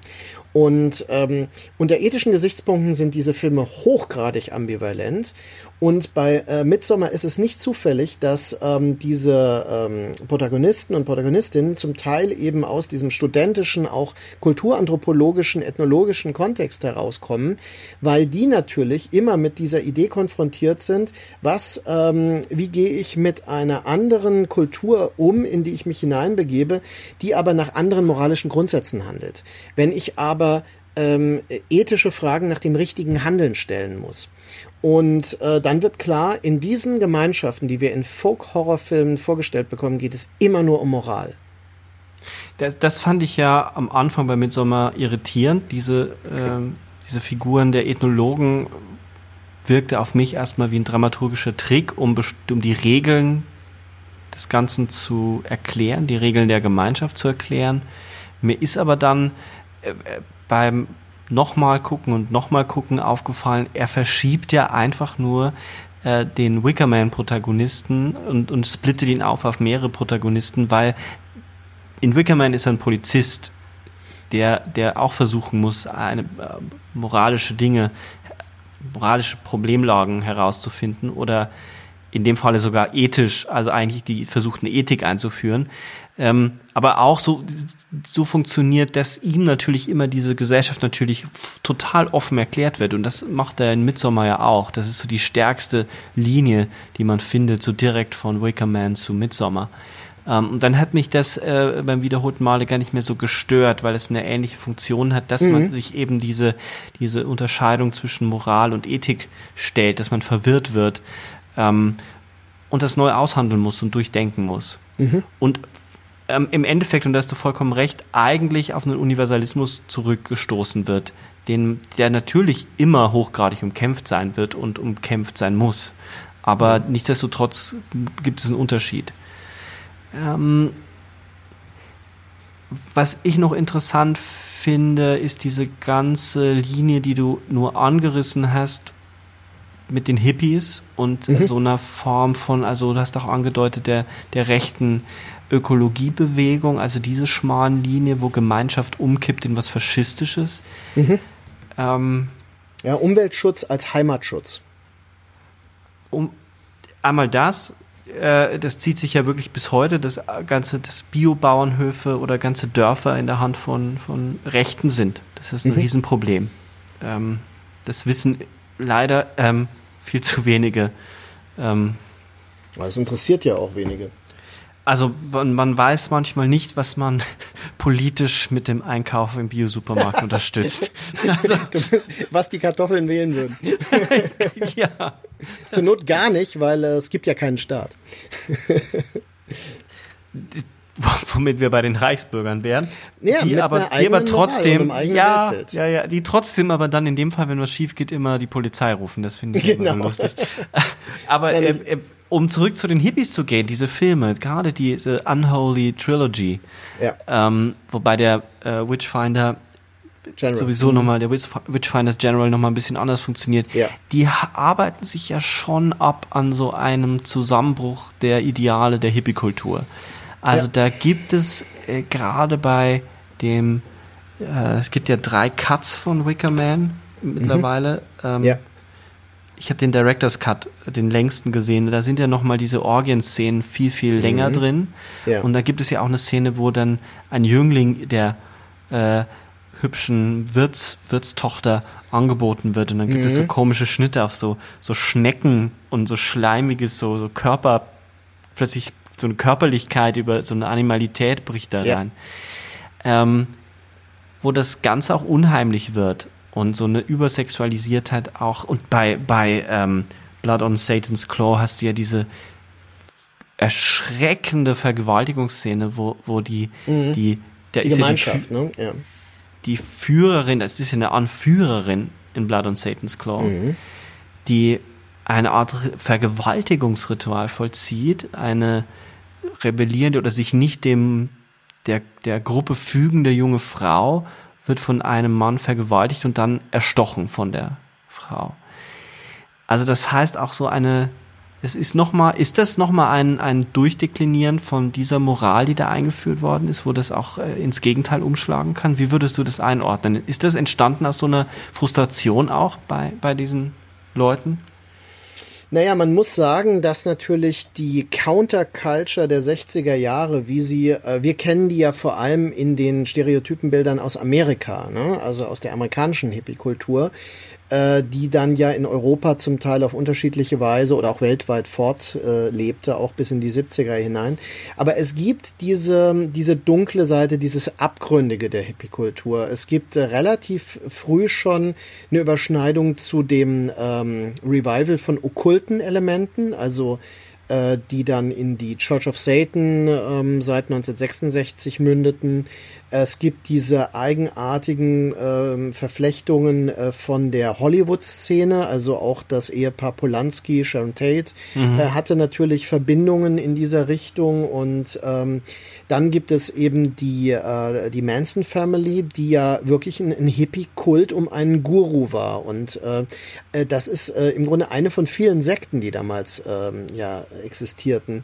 Und man, man kann sich tatsächlich fragen, aus der Außensicht wirkten viele dieser Hippie-Gemeinschaften kultisch beängstigend auf das bürgerliche Publikum, auf die Eltern der Kinder, die dort dann ähm, äh, sich äh, ja zurückgezogen hatten. Und auch der Umgang mit freier Liebe und Sexualität ist aus heutiger Sicht zum Teil äh, berechtigt als übergriffig zu sehen, was aber damals wirklich als eine Befreiung zum Teil definiert wurde. Und äh, das hat man übrigens in den Wiener Aktionistenkreisen hat man ja auch solche Tendenzen, die dann wirklich zu, ja, also zu sexuellen Verbrechen und so weiter und Psychomanipulationen führten. Also ich denke, dieser Abgrund ist immer parallel existent zur Hippie-Counterculture der 60er und frühen 70er Jahre. Und genau darauf rekurrieren diese Filme. Und es hat natürlich, sobald das Sexuelle mit reinkommt, mit der Grenze zwischen Mensch und Tier zu tun, weil plötzlich mhm. das Animalische reinbricht. Das ist ja eine Linie, die man dann nochmal sehr interessant bei einem Film, den wir beide ja sehr schätzen, ähm, nämlich Wolfsnächte, den ja. man äh, ganz massiv aus, der spielt das ja massiv aus. Das ist ja eine Geschichte einer Inzestbeziehung. Ja. Ähm, ja, und, und, und das ist so irre. Ich, da, gerade habe ich an den Film gedacht und weißt du warum? Weil du das mit den Schnecken erwähnt hast. Weißt du ähm, äh, noch, wie die Frau heißt, also die äh, Riley Keough, äh, die Hauptdarstellerin, die heißt Medora. Stimmt. Und Medora ist der lateinische Begriff für eine Hausschnecke. Ein ausgefuchster Hund. Das ist schon Hatte interessant, das, ne? Ja, auf jeden Fall. Äh, Sonja ist, äh, müsste, das würde mich jetzt mal interessieren, ob er, ob er das so, also ich, ich finde den Film auf jeden Fall äh, in die Folk Horrorrichtung oder auch ein ja. Fall, wo sehr frei damit umgegangen wird, aber mhm. sehr amerikanisch damit umgegangen wird, weil ja. er natürlich so eine Art Siedlertum aufgreift, auch eine isolierte Gruppe, die da oben in ist ja. Alaska, ja, das Alaska, müsste Alaska sein, ähm, wo das Schamanische hereinbricht und äh, ich finde das ja interessant, wenn man den Roman und, äh, und den mhm. Film vergleicht, der, ich finde den manche halten ja das äh, Romanende für stärker. Ich finde ja, dass beide was, was Interessantes einführen. Der Film führt auf jeden Fall eine stärker Folk-Horror-Richtung ein, mhm. in dem diese ja. Wölfe nochmal so eine große Rolle spielen. Also absolut. Die Grenze zwischen Mensch und Tier, zwischen und dann gibt es eben diese Zwischenmenschen, also dieses Ehepaar, das ja allein mhm. schon durch den, durch den transgressiven Akt des Inzest äh, jegliche Form der Normalität verlassen hat und irgendwo zwischen, dem, zwischen Wolf und Mensch steht. Ich mhm. finde, der Film geht ganz geschickt damit um und ist, ist es vollkommen Rätsel, wie der so unter Wert ähm, ja. gehandelt wird. Also so also viele er, Leute reagieren um ablehnend. Er ist, er ist auf Netflix, ne? Uh, Hold the Dark, uh, Wolfsnächte ähm, von uh, Jeremy Saunier ist hochempfehlenswert. Und er greift eigentlich ein Motiv aus, das aus dem Film Wolfen von 1982 von Michael Watley ist. Michael Watley, ein großer Althippie, der Woodstock gedreht hat vorher. Und, da sind sie wieder, ähm, die Hippies. Ja, in Wolfen ist es so, dass die Indianer und die Wölfe als Koexistenz gewertet werden. Und das ist etwas, was wörtlich in ähm, Hold the Dark, Wolfsnächte, äh, wieder vorkommt. Ich sehe das übrigens ganz genauso. Es ist so verrückt, weil ich habe heute mit, mich mit diesen Filmen beschäftigt, weil ich über einen Begriff äh, nachdenke, der heißt äh, The Inner Frontier. Und er bezieht sich auf mhm. die amerikanische Frontier-Mythologie. Die Frontier ist ja die äußerste Grenze der ähm, zivilisierten Welt ähm, in Abgrenzung zur Natur, zum, zur Wildnis. Und ähm, diese Grenze, die muss immer neu evaluiert werden. Und an der Grenze sind die Pioniere. Die Pioniere treiben diese Grenze immer weiter. Und äh, das begann natürlich an der Ostküste und endete an der Westküste, aber es ist in Alaska bis heute nicht erschlossen, weil Alaska ist ein nicht erschließbares Land und im Süden endet es an der mexikanischen Grenze, die mit dem Rio Grande sich ja immer wieder verändert. Denn es wurde ja äh, so definiert, dass der Rio Grande ist die Grenze also Zeit, äh, also stellenweise zumindest. Und der Rio Grande ändert ständig seinen Fluss und von daher vergrößert oder verkleinert sich das Land mit dem ähm, mit der Grenze, die der Fluss, der natürlichen Grenze, die der Fluss bietet. Ist irre, oder? Beziehst du dann äh, äh The Inner Frontier auch auf diese Unterscheidung dass mit der Grenzziehung auch immer die Grenzziehung zur Natur sich verändert und wir uns immer wieder die Frage stellen, wie verorten wir uns zu der, weil das ja bei Wolfen ja. eine große Rolle spielt und eben bei Wolfsnächte auch ganz massiv. Äh, oder bei einem Film wie, wie mhm. ähm, der sehr ähnlich ist, auch in Alaska spielt. Jetzt komme ich nicht drauf. Wind River? Wind River. Der weniger, ja. weniger okkultistisch ist, aber trotzdem ganz viel von also ähnlich stark, ähnlich starke Bilder findet, aber auch äh, so eine isolierte Gruppe thematisiert, wo, wo das eher sozioökonomisch gewendet wird. Aber auch dort mhm. geht es ja die ganze Zeit um eine, um eine Grenze, die immer wieder gezogen wird zwischen den Städtern, zwischen denen, die irgendwie in der Zivilisation angekommen sind und die, die vergessen sind. Ja. Und meistens sind das eben die, die im Reservat sind. Also, ähm, das eine ist die äußere Frontier, das ist diese äußere Grenze, an der der Pionier tätig ist oder die Pionierin. Und in äh, der Inner Frontier wird im äh, scheinbar erschlossenen, kulturisierten Land deutlich, dass ein Riss auf mehreren Ebenen durch dieses Land geht. Dieser Riss ist heute mehr als äh, deutlich, wenn man die, das Amerika der Gegenwart sieht. Ne? Ähm, und da ist es so, dass wir auf der Ebene von Race, Class und Gender äh, diese inneren Grenzen immer neu evaluieren. Und äh, diese Filme, die wir jetzt erwähnt haben, Hold the Dark, ähm, da geht es natürlich nicht zufällig um äh, Native Americans, ja, äh, die in Alaska dort leben. Das ist ja eine, eine Native-Stadt. Und es kommt ein Afroamerikaner dorthin als Wolfsspezialist. Ja, ja, ja, das sind alles ähm, Elemente, die, äh, ich meine, es ist nicht zufällig, dass Alexander Skarsgård äh, den, ähm, also den, diesen mörderischen Ehemann von äh, Riley Keough spielt, die ja sowas, äh, sowas Nordisches haben, sowas Schwedisches, ja. Das ist bewusst so besetzt. Und äh, wir haben also wirklich immer diese ganzen Motive und die werden zum Teil parallel präsentiert. Es gibt ähm, äh, diese ähm, Grenzen auf äußerer Ebene äh, und auf innerer zugleich. Bei Wind River ist es so, dass natürlich auch durch den Schauplatz sich manche Dinge ergeben, aber es ist nicht zufällig, dass eine Native American Frau äh, Opfer dieser Vergewaltigung und Ermordung äh, ist und ähm, dass eben der Mann, der das quasi aufzuklären hilft, der Wildtöter ist, der Deer Hunter, ja, der Deer Slayer vielleicht, der Wildtöter aus äh, den Romanen von James Fenimore Cooper. Das ist eine archaische Frontierfigur und das sind alles Elemente, die dann mit folkloristischen äh, Glaubensvorstellungen verschränkt werden. Und dann haben wir diese Filme, und die erinnern an äh, Folk-Horror, ja. Es, ich würde jetzt nicht so weit gehen. Ich meine, natürlich ist Wind River kein Folk-Horror-Film. Nee, das also nee, nicht, dass jemand denkt, wir behaupten das jetzt. Äh, das wäre wirklich zu weit, sondern ähm, das ist ein ähnliches Modell, ja, das aber mit anderen äh, Genre-Elementen arbeitet. Es gibt aber noch eine Grenze bei ähm, Wolfsnächte. Und zwar gibt es ja diese Episode, wo er im Irak ist. Ja. Und dort ja interessanterweise auch wird Moral und Ethik miteinander verhandelt, weil er ja eine Vergewaltigung unterbricht und den den amerikanischen Soldaten umbringt und ja. äh, das Opfer die, die, die dem Opfer die Freiheit schenkt und ähm, dann kehrt er ja zurück in die USA und nimmt ja auch eine, eine Grenze mit, eine Grenze, die er überschritten hat. Man fragt sich ja immer, ob diese Gewalttätigkeit kommt, weil er ein, weil er dramatisiert ist, aber das scheint ja eben nicht der Fall. Und Nein, es wird eine neue Grenze. Ja, ein passioniertes Raubtier. Äh, weil er tötet ja ohne Emotionen. Also alles, was er tut, ist ja ähm, völlig äh, indifferent. Ja? Er hat zwar Gründe, aber er äh, führt das völlig emotionslos aus.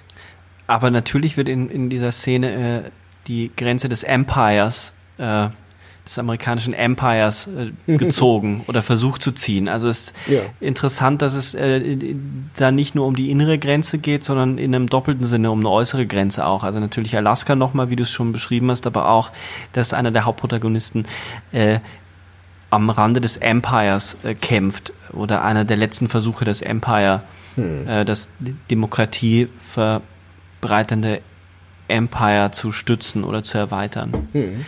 Naja, das ist, das ist schon klar, dass das ähm, äh, die Idee der Frontier, also die Grenze, die immer neu erschlossen werden muss, die wurde ja irgendwann im Weltraum gesucht, im Himmel, im, im Meer und auch in anderen Ländern, also ebenso im Irak. Also äh, für den passionierten amerikanischen Pioniergeist ist das alles eine Grenze, die erschlossen und erobert werden muss. Und äh, das passt perfekt dazu. Ja, und jetzt haben wir, das ist jetzt ein bisschen äh, küchenpsychologisch und schnell aus der Hüfte geschossen, aber es ist zumindest eine Richtung, wo man drüber nachdenken könnte, genau aus so einer Perspektive, dass dieses Make America Great Again, dieser Rückzugsprozess, eine ganz andere Beziehung zur Grenze sucht. Ähm, ja. Darüber das zu analysieren und mal zu gucken, ab wann beginnt das. Ähm, amerikanische Empire, ähm, die die Grenze eigentlich nicht mehr zu erweitern oder nicht mehr neu zieht, sondern die, die Grenze eigentlich immer enger gezogen wird. Also die schon vorhandene Grenze soll einfach nur, nur abgesichert werden hm, oder so. Ja. Das ist jetzt ein bisschen ein Stochern, aber ähm, ist mir spontan jetzt so eingefallen, weil das durchaus total fruchtbarer Gedanke ist, über innere und äußere Grenzen, gerade im amerikanischen Genrefilm oder dieses, dieser bestimmten Filme nachzudenken. Mhm. Ja, also ähm, ich habe diesen Gedanken äh, tatsächlich äh, entwickelt für eine Tagung, die im Februar in Trier, an der Uni Trier stattfand, wo äh, zum Beispiel auch Elisabeth Bronfen zugegen war und ähm, mit ihr habe ich speziell auch äh, und ähm, Josef Früchtel ähm, auch auf einer philosophischen Ebene ähm, über diese Aspekte nachgedacht.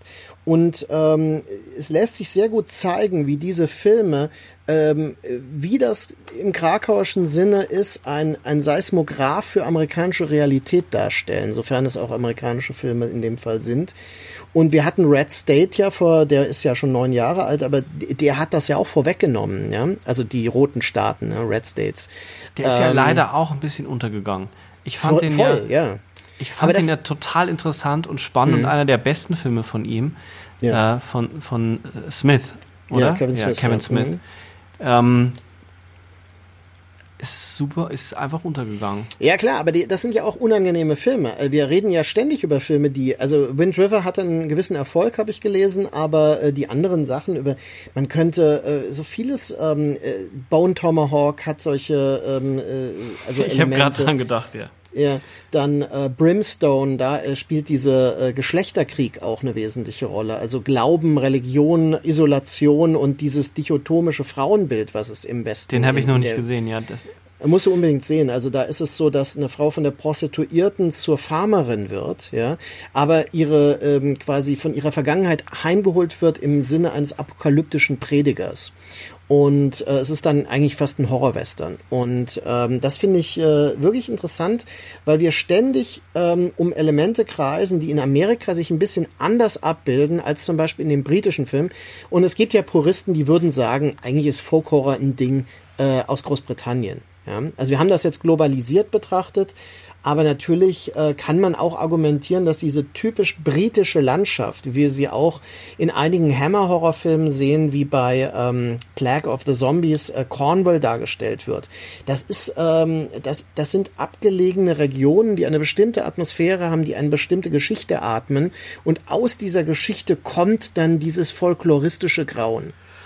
Ja, diese Puristen gibt es finde ich immer ein bisschen langweilig. Es gibt ja auch äh, die Kandidaten, die dann irgendwie bei jedem äh, Horrorfilm, der nicht äh, bloßer Exzess ist, immer schreien, oh, das ist ja bloß Arthouse-Horror, das ist ja total blöd, weil da gehen dann die Leute rein, die dazu Wein trinken und sich nicht besudeln lassen wollen. Und das finde ich auch irgendwie, das finde ich so ein bisschen äh, fast schon dümmlich, äh, so auf die Sachen dazuzugehen, weil es eine Offenheit und ein Spiel mit Genregrenzen nicht mehr zulässt. Und dann haben wir irgendwann nur noch die immer gleichen Filme, äh, die nach bestimmten Genreregeln ablaufen. Und deswegen mhm. sind solche Filme wie The Witch ähm, oder auch äh, Midsommar, mit dem ich, muss ich zugeben, ein bisschen meine Probleme habe, aber trotzdem finde ich ihn faszinierend und äh, zieht er mich an, darüber nachzudenken.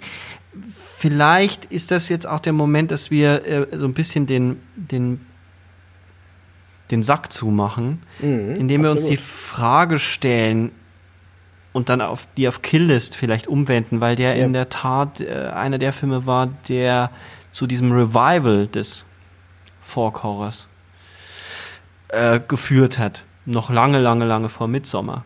Wobei ja. man sagen muss, Ben Wheatley hat ja dann auch noch A Field in England gedreht und Sightseers, ja. die, die man ja, auch. Die, äh, alle, genau. Die haben nämlich alle diesen Spirit.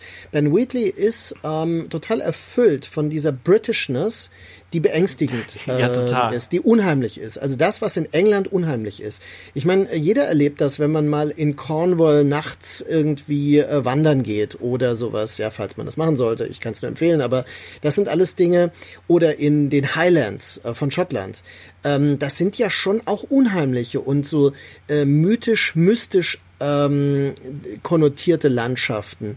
Und äh, es ist nicht zufällig, ich meine, man macht ein Foto und denkt danach, wow, das ist äh, eine Fantasy-Landschaft eigentlich, ja. Und ähm, das ist das, was Ben Wheatley benutzt als Ausgangspunkt. Und dann macht er Sightseers, wo die da von diesem, was, diese Museen sich, äh, diese äh, angucken. Und eigentlich ist das aber das totale Grauen, was sich da entfaltet. Ne?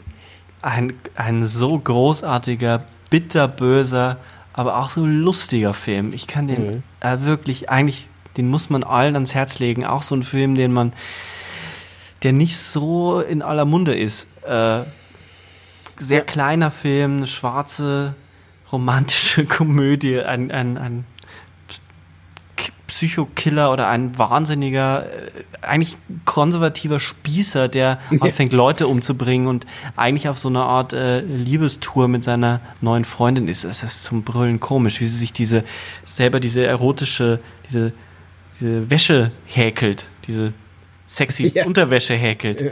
Meine Güte, ist großartig. Aber da, darüber wollten wir eigentlich gar nicht reden.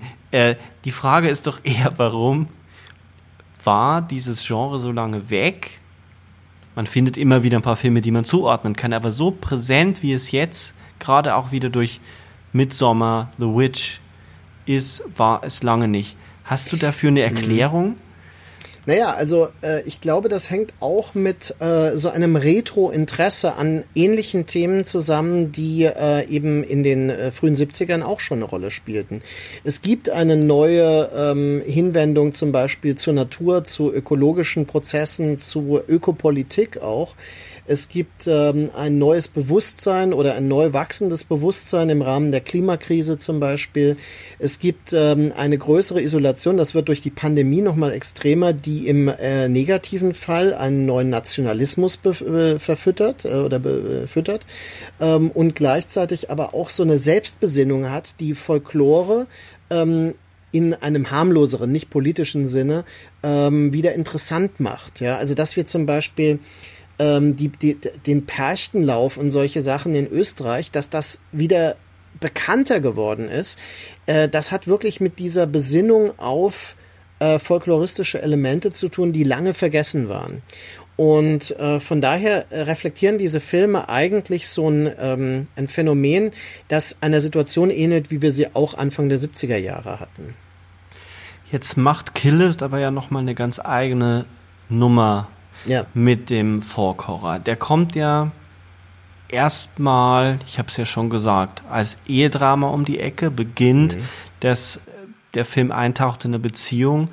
Ähm, zwei Menschen, die scheinbar nicht mehr miteinander auskommen, wobei sich dann herausstellt, dass der Mann eben ein Auftragskiller ist. Ähm,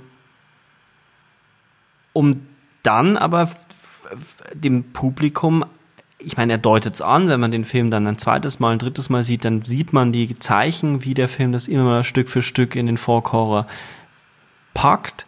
Auch in der, durch das Editing, das äh, wie bei den guten und gelungenen Filmen von Ben Wheatley sehr elliptisch, sprunghaft ist und so eine ganz komische Eeriness, so eine unheimliche Atmosphäre gestaltet. Also ich finde, auf die Spitze treibt das ja dann bei High Rise. Ähm, den ich ja für so unglaublich gut geschnitten halte. Äh, man merkt, dass, dass der Film das Stück für Stück dahin schiebt, aber man rechnet beim ersten Gucken nicht, dass er am Ende dann wirklich so einen Exzess entfaltet, dass es ein, ein eins zu eins Bilder aus The Wicker Man fast nimmt und mhm. eine, eine sehr moderne Wendung hat. Jetzt spielt das Ganze ja nicht auf dem Land. Mhm. Es spielt, spielt dann zwar später im Wald, aber die meiste Zeit ist es Suburbia. Ja, genau. Es, das ist so ein, der Außenbezirk, ne? Also der, ja, Suburbia. Er spielt die ganze Zeit mit so einem kapitalismuskritischen Impetus, also ja. so einer totalen Abgestumpftheit, es passiert nichts. Ja, ähm, also äh, die, die fragen sich ja dann so, was machst du so? Und die eine ist ja äh, quasi eine, die die Leute entlässt für Firmen, die also Firmen abwickelt.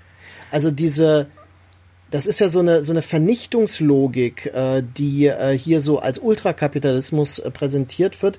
Und da fügt sich ja dieser Mord, also was wir ja später erst kapieren, aber dieser mordlüsterne Protagonist, der eigentlich auch total stumpf wirkt, der fügt sich da total gut ein. Und was du meinst mit der Montage, ähm, zum Beispiel so überraschende Einsätze, wenn er mit den Kindern spielt und sie mit diesen Schaumstoffschwertern fechten ja. und plötzlich, bam, ja, hast du Zeitlupe und das Ganze wird so, so tierhaft aggressiv. Und äh, da wird es beängstigend. Das ist die Eeriness, genau. Das ja, er, äh, den, er, er, er ist den toten Hasen, den er im, im Garten findet. Und dann ja. gibt es diese Einstellung auf die Pfanne, wie er das, das ist super eklig. Und dann sitzt er draußen, ganz komisch auch, wo die Mutter dann irgendwie zu dem Sohn sagt, ja, er will sie jetzt präsentieren. Und das hat aber sowas total wo auch diese Grenze aufgehoben wird zwischen Mensch und Tier, der frisst mhm. halt so, so einen Hasen einfach, den er da gefunden ja. hat. Ähm, ja, und einmal noch ähm, zu der Szene ganz kurz zurück, weil du gesagt mhm. hast, er, sie, sie entlässt Menschen beim zweiten Mal gucken habe ich mir gedacht, so man kann das auch echt sehr doppeldeutig lesen, weil sie ja am Ende ja diese ja. Freundin von von Gal, glaube ich, heißt der von ja. von Smiley äh, gespielten ähm, Freund von Jay, der von Neil Mescal gespielt wird, den ich ja immer, den ich echt gern zugucke. Ähm, die ist ja Teil des Kults und da dort alle die von den beiden Killern von Jay und Gal äh, getötet werden, wissen ja, dass sie getötet werden. Sie opfern sich ja.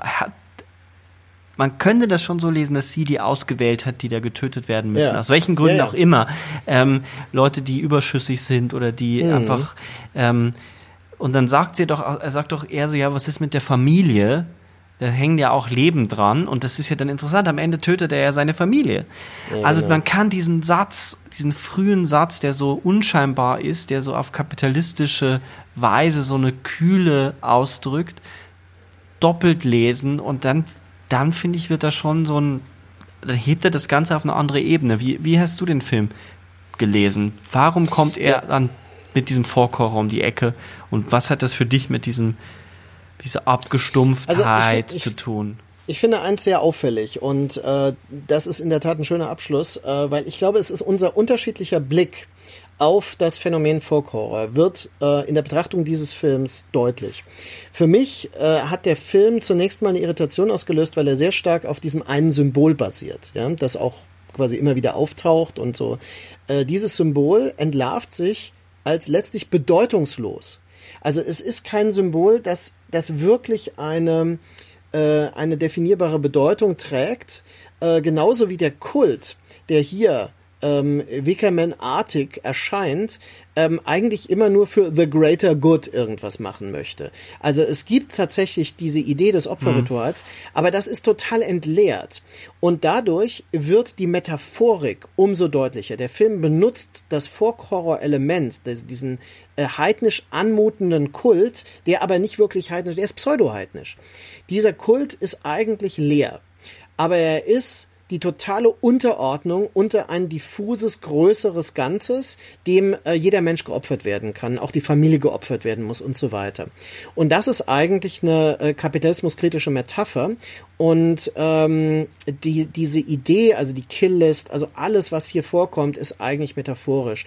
Und ähm, das ist ein wunderbarer Film, ist überhaupt keine Frage. Aber er ist für mich als Folk-Horror-Film natürlich total unbefriedigend, weil er genau mhm. das macht, was du ja schon über ähm, ja, also äh, über frühere Beispiele gesagt hattest, ähm, er benutzt das viel mehr als Metapher, als das die anderen Filme tun. Während The Wicker Man äh, dieses Metaphorische sehr stark im Hintergrund hat. Der hat ja seine innere Logik. In Wicker Man versteht man die Logik des Kultes.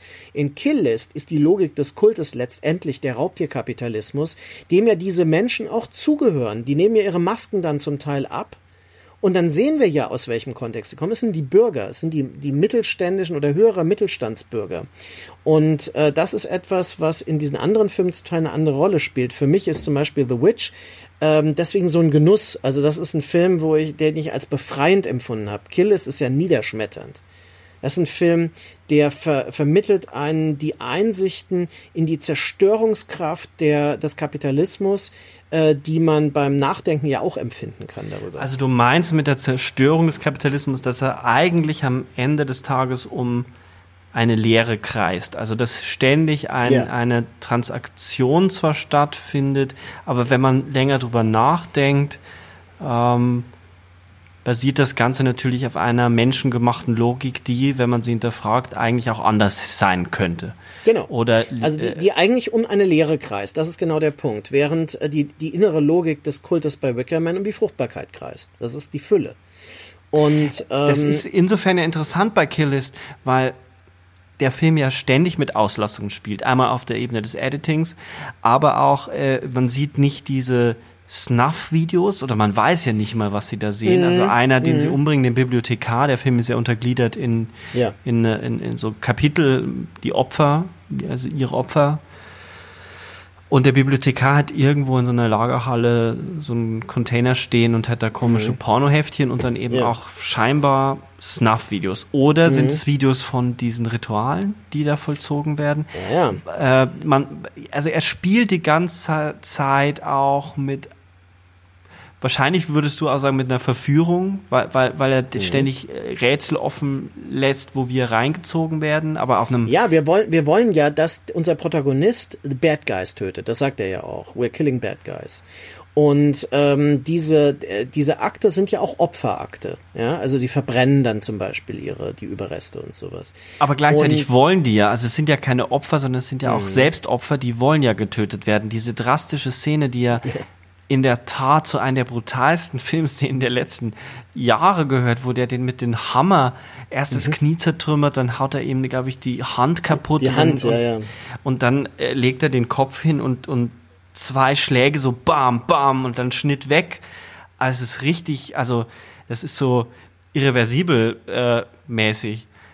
Die, Ja, und vorher das sagt er ja, ist, töte äh, mich, ja. Ich bin dankbar. Bin dankbar. Und da wird er ja immer wütender. Er wird immer wütender und wütender und steigert sich ja immer mehr hinein. Ja.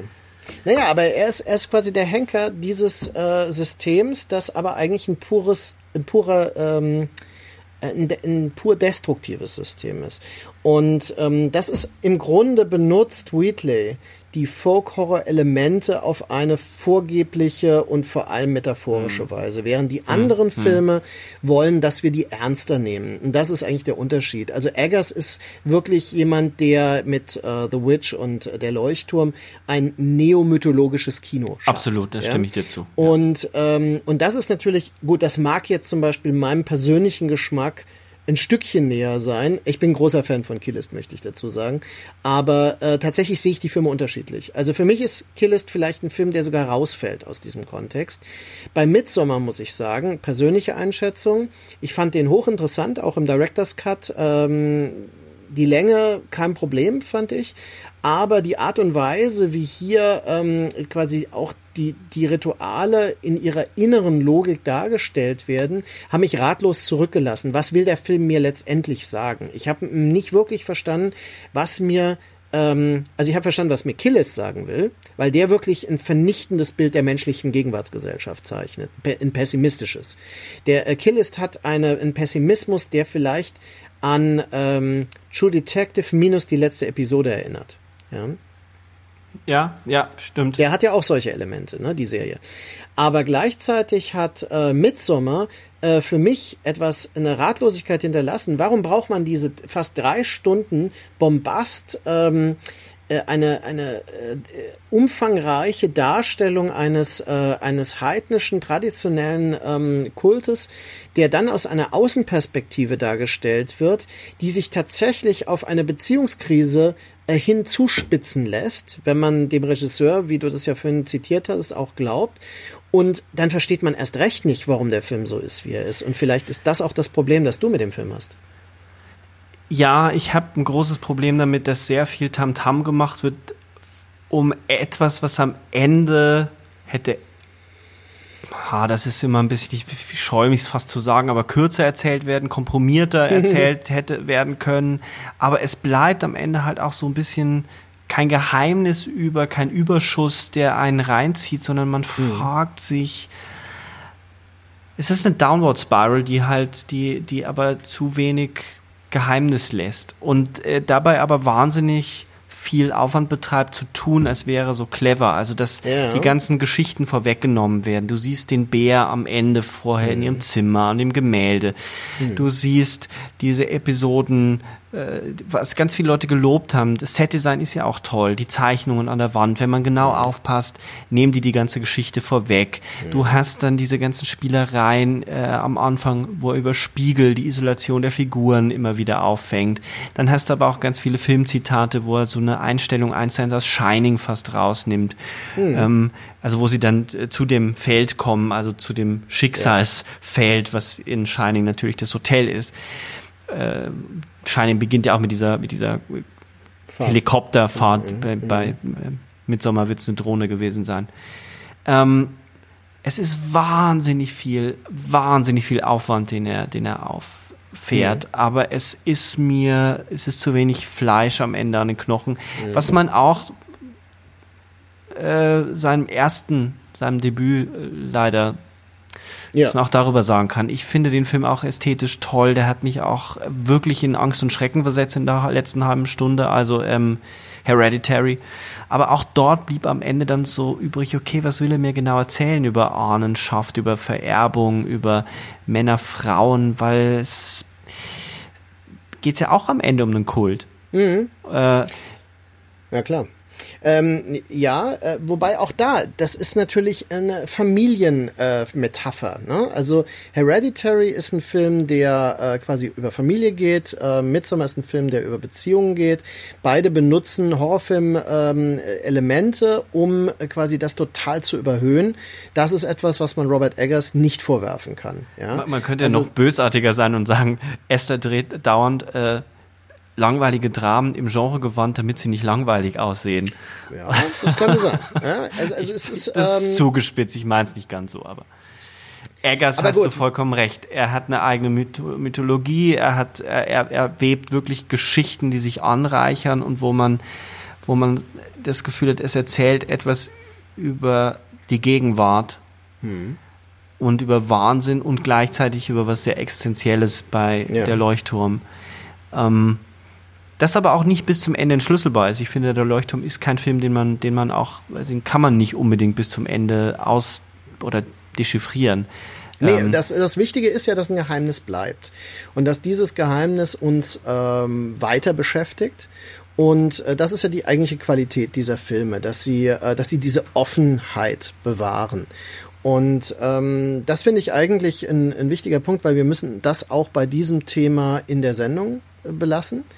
Äh, wir äh, haben ja äh, dieses Thema Folk jetzt ähm, versucht zu definieren. Wir haben es umkreist. Wir haben äh, verschiedene unterschiedliche Perspektiven darauf angelegt. Wir haben äh, historisch gesehen von der Stummfilmzeit bis vor allem in die Gegenwart auch ähm, einige Beispiele jetzt diskutiert. Ich hoffe, es waren auch vielleicht Anregungen dabei, die interessant sind. Und ähm, ja, also äh, gleichzeitig aber hoffe ich, dass ein Rest geblieben ist, der auch unsere Hörerinnen und Hörer weiter beschäftigen mag und ähm, auch zeigen kann, dass was mit Folklore bezeichnet wird, vielleicht begonnen hat und äh, sich noch viel spannender in Zukunft fortsetzen wird.